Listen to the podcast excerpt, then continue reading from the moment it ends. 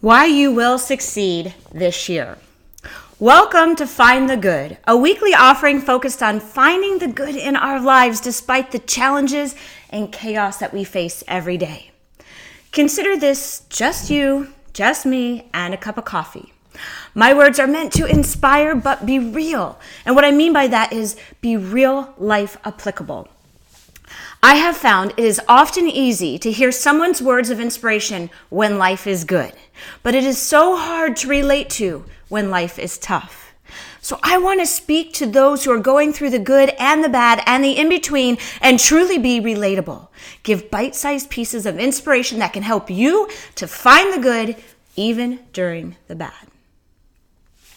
Today, I wanted to talk about how you will succeed this year how you will be successful this year. And while I'm launching this around the beginning of the year, this topic will be applicable for anyone at any time who is looking to make changes in their life, to start fresh, to reset, to change the channel, to reset the dial, to change the course they're heading on in order to attain more joy. More abundance, peace, prosperity, happiness, meaning, purpose, and the things that matter most. I base my concepts on two things research and real life experiences. I love reading studies and understanding the how and the why of why we work and why we don't work and why sometimes we don't do the things we want to do. In addition, I have been life coaching people for over 20 years and have learned about real life human nature. Studies and data are great, and they can give us insight as to how and why we may respond to certain situations in life. But I have found that the learning firsthand from my clients has been the single most powerful form of learning I have done because it's real. And that's what I want to be for you. I want to give those of you who are down and out an opportunity to reconsider and find even just one step you can take to move you forward. And for those of you who are rocking it out and loving life right now, I want to remind you how to stay passionate and not ride the wave for too long, as life will always find a way to challenge us. And we have to be ready with our coat of armor, with our resiliency, with our vision to stay focused on the prize and not get distracted by the challenge and the chaos. So, I'm passionate about this topic, and because as a life coach, I meet with hundreds of people each year, both in individual and group settings. And the one thing I notice in all of my clients, the ones who are successful and the ones who are not, there's three simple secrets that differentiate. These three things change everything. Now, I tell all of my clients these three things, but not everybody will buy into them and not everybody will do them. But I promise you, the ones who do, are the ones who are moving mountains in their lives, overcoming incredible obstacles and living their dream lives. And the ones who don't, they stay stuck with who they are and what they think their truth is in their life. I never push a client to do something that isn't authentic, but I have seen time and time and time again that when my clients do these three things, they're always successful. So let's tap into these three things as to why you will be successful this year. Number one, they have a vision for what they want. And what I mean by this is simply the goal is not enough. The goal is not enough. Let me say that so that you can hear this. The goal is not enough. Wanting to lose 20 pounds or getting a $10,000 raise or a promotion or getting married or buying a house or whatever your dream of your life may be right now, it isn't enough. Having the dream isn't enough. Listen to me and let me say to you that one more time. Having the dream isn't enough. The reason I say this is that life can be tough. And when you dream, it is in an ideal world. But the world isn't ideal and you have to make your dreams bigger than a number or a checkbox. You have to bring your dreams to life with a vision. What will your dreams do for you? For example, if you lose 20 pounds, so what? How will your life be any better? It isn't the weight. It is what you will get by being healthier. Maybe you have more energy to keep up with your kids. Maybe you'll feel more confident when walking into a room. Maybe you know that you are worthy of feeling good and inspired to share that message with others by being a role model when you do. But whatever it is, it is a number or a thing is not your goal. It is the so what of the goal that matters.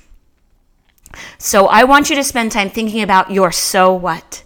Picture the life you're living, and when you reach your goals, picture your confidence, your joy, your courage, your ability to move forward in life. Write it down, create a vision for the life you lead. Think about who you want to be when you walk into a room. Think about the energy you want to give off. Think about the impact you want to have and connect it back to your goals. A little story on this point. Sometimes I work with clients who tell me, Julie, when I lose 20 pounds, I will have confidence to walk into a room or go on vacation or I'll start dating again. But I have to dig d- deeper into what it is that they feel that the 20 pounds of weight loss will do for them. Is it truly limiting your life right now? Can you have a plan to be focused on the weight loss, but not let your life pass you by in the meantime? One of my clients explained that she was so self aware of her extra weight gain, she didn't want to go to a party she was attending, and she felt everyone would be noticing how much weight she had gained. She told me she wanted to lose the weight so that she could go to parties again. To me, it's not so much about the weight. It's about feeling good about you, finding confidence in who you are and where you are, and having a plan to continue and inspire and enhance your life, such as a healthy lifestyle plan. But to wait to do things in life until you lose the weight, you may miss out on some pretty amazing things. So, great story I want to tell you about is what I witnessed about a year ago. I was at a party and a woman walked in who was gregarious, lit up the room, had a huge smile on her face. You know, the kind that when you look at it, it makes you smile too. She was warm and welcoming. She talked to everybody. You could hear her laugh across the room, and you could tell she was having a wonderful time. This woman was also overweight by several hundred pounds. But if you asked me to describe her, I wouldn't start by describing her size. I would say, oh, yeah, that woman who was so joyful in the life of the party, yeah, I want to hang out with her more. She had such good energy. That's what I want. But at the same party, there was another girl who walked in and had her head down the whole time. She barely talked to anyone, and when she was in a circle of people, she seemed to look away or stare out in the distance. She didn't strike up any conversation or appear to be having any fun. She was also a clothing model who had what some may consider the perfect body, the perfect face, the perfect hair. But if I had to describe her, I probably couldn't actually at all. You see, she didn't leave any mark on being present at that party. I actually talked to her on the way out because I like to try to be inclusive, and the rest of the party seemed to be saying side comments about her being snooty, snobby, too good for the rest of them. That's the way she came off. But when I talked to her, I found out that she was so incredibly insecure with herself, not snobby at all, actually, rather the latter. She didn't feel good enough was overly critical of herself and felt like she could never fit into a party with all of these good looking and happy people. But what surprised me is once I talked to her, I could see her kindness and beauty, but based on how she sees herself, she felt that she was ugly and unworthy of others' attention. So, why I tell you that story is a weight loss goal can be a good one, or any goal related to these topics. But when you're focused on getting healthier, the outcome isn't just the weight loss.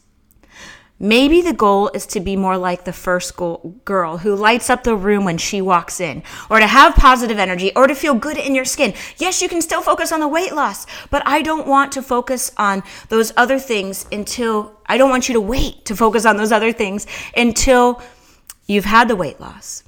I want you to focus on your confidence, your self acceptance, and your positivity. And the same is true for all the goals your weight loss, your money, your job. Rarely it's not just about the title or fancy car or big house or whatever it is. It's about perhaps how you want to feel. Accomplished, like you had a plan and executed on it, proud of who you are. When you focus on those things, what you truly want, these other things like weight loss, raises, promotions, etc., naturally happen. So truly decide what you want, who you want to be, and who you don't want to be, and don't wait for something to start making that happen, to start being that person. I very rarely meet somebody who is happy with exactly who and where they are at this moment. But the happiest people I know are the ones who have goals, have a plan, have a backup plan, and stay focused on them. It's never about reaching the end of the journey, but learning to enjoy your journey along the way. That's why I never put my clients on a diet. It's always a healthy lifestyle program that they can live into for the rest of their lives. I never have them do anything for just a little while. It's about learning habits, beliefs, and actions that will help them to be more of the person they want to be in all situations, and these things have to stick. So you have to know what you want and be clear on your why, your so what. Have a vision for what you want and make it more than just a statement. Number two, you have to have specific measures or objectives along your journey. This one is a deal breaker. This one is a deal breaker, guys. I've never met anyone who just said, I want to exercise more, or I want to eat less unhealthy food, or I want to think more positively, and then just does it. The reason being is that there is no form of measure, and when we are trying to make changes, we are trying to change a habit. That means we have to rewire the brain. When we rewire the brain, it takes consistent conditioning of that new action or habit to make it stick. And if we don't have a specific action, the brain will always just keep traveling down the same path it always has. And ultimately, you'll always just do what you've always done. So if you want to exercise more, you have to set a goal as to how many days a week, for how long. And I recommend to my clients to use Sundays as your planning days. Look at the week in front of you and decide which days are going to be best for your workout based on what you know is going to happen that week. And do it. And set aside one day as your backup plan in case something doesn't work out because truthfully, it hardly ever works out the way you think it's going to. So set aside that backup plan. Put your workout plans into your scheduler and treat them like a meeting or an appointment that you cannot cancel. If you want to eat healthier me- meals, what does that really mean? Is it one healthier meal a day? And how will you do this? Will you pack your lunch? Will you identify food in the cafeteria or local restaurant that are healthiest and choose those? Be specific with yourself about what eating healthier means to you and how you know if you are on track with your goals. Check in with yourself weekly, and if you slip one week, you can just reset the next Sunday.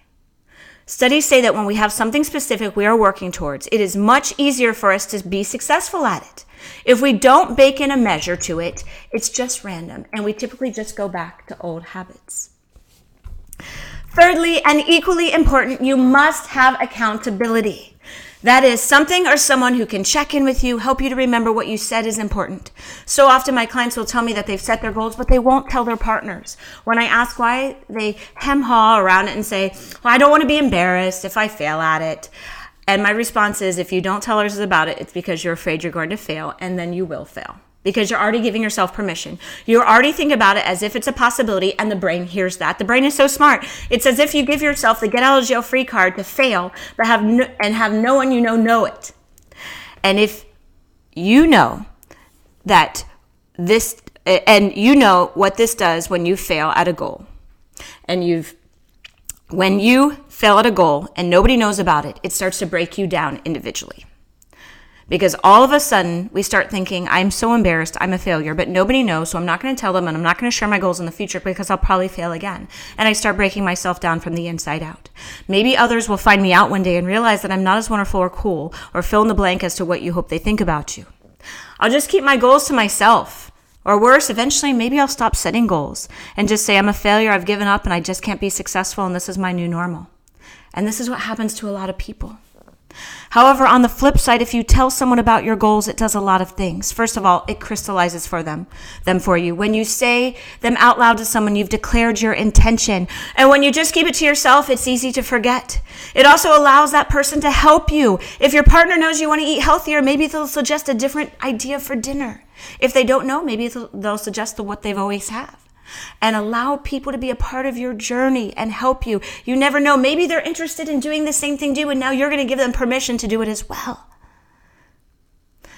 The accountability is key because there is a very common cycle to goals. First, you get excited about them and set them and think, this is it. I'm going to do it. And you start off well. You're doing everything you said you would. You're feeling good about yourself. But then life happens. Stress happens. Schedules change. Unexpected things get in the way and we fall off, we struggle. And if we don't have somebody or something there to remind us of what we said was so important, we have a self declared epic fail. And we go back to living our old life. It is in the moments of struggle, of initial failure, of questioning yourself that having someone or something to help you is key. That is the role I play as a life coach that I feel is most important. Sure, I help my clients to initially set their vision and their goals and the steps to achieve them. But to me, that's the easy part. The hard part is when life happens and we start to fall off. It is in that very moment the accountability will help you to stay or get back on track. We crucify ourselves the moment we feel like we are failing. But I'm going to tell you something that I want you to hear loud and clear. Failure doesn't mean you are a failure. Failure does not mean you are a failure. It means you had the courage to try something. It didn't go as planned, and it went in a direction to teach you something.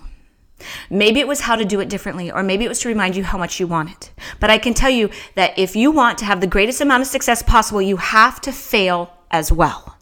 Think about any of the entrepreneurial musical sports icons out there Mark Zuckerberg, Michael Dell, Bill Gates, Michael Phelps, LeBron James, Ed Sheeran, Taylor Swift, or add in your own list of people you admire.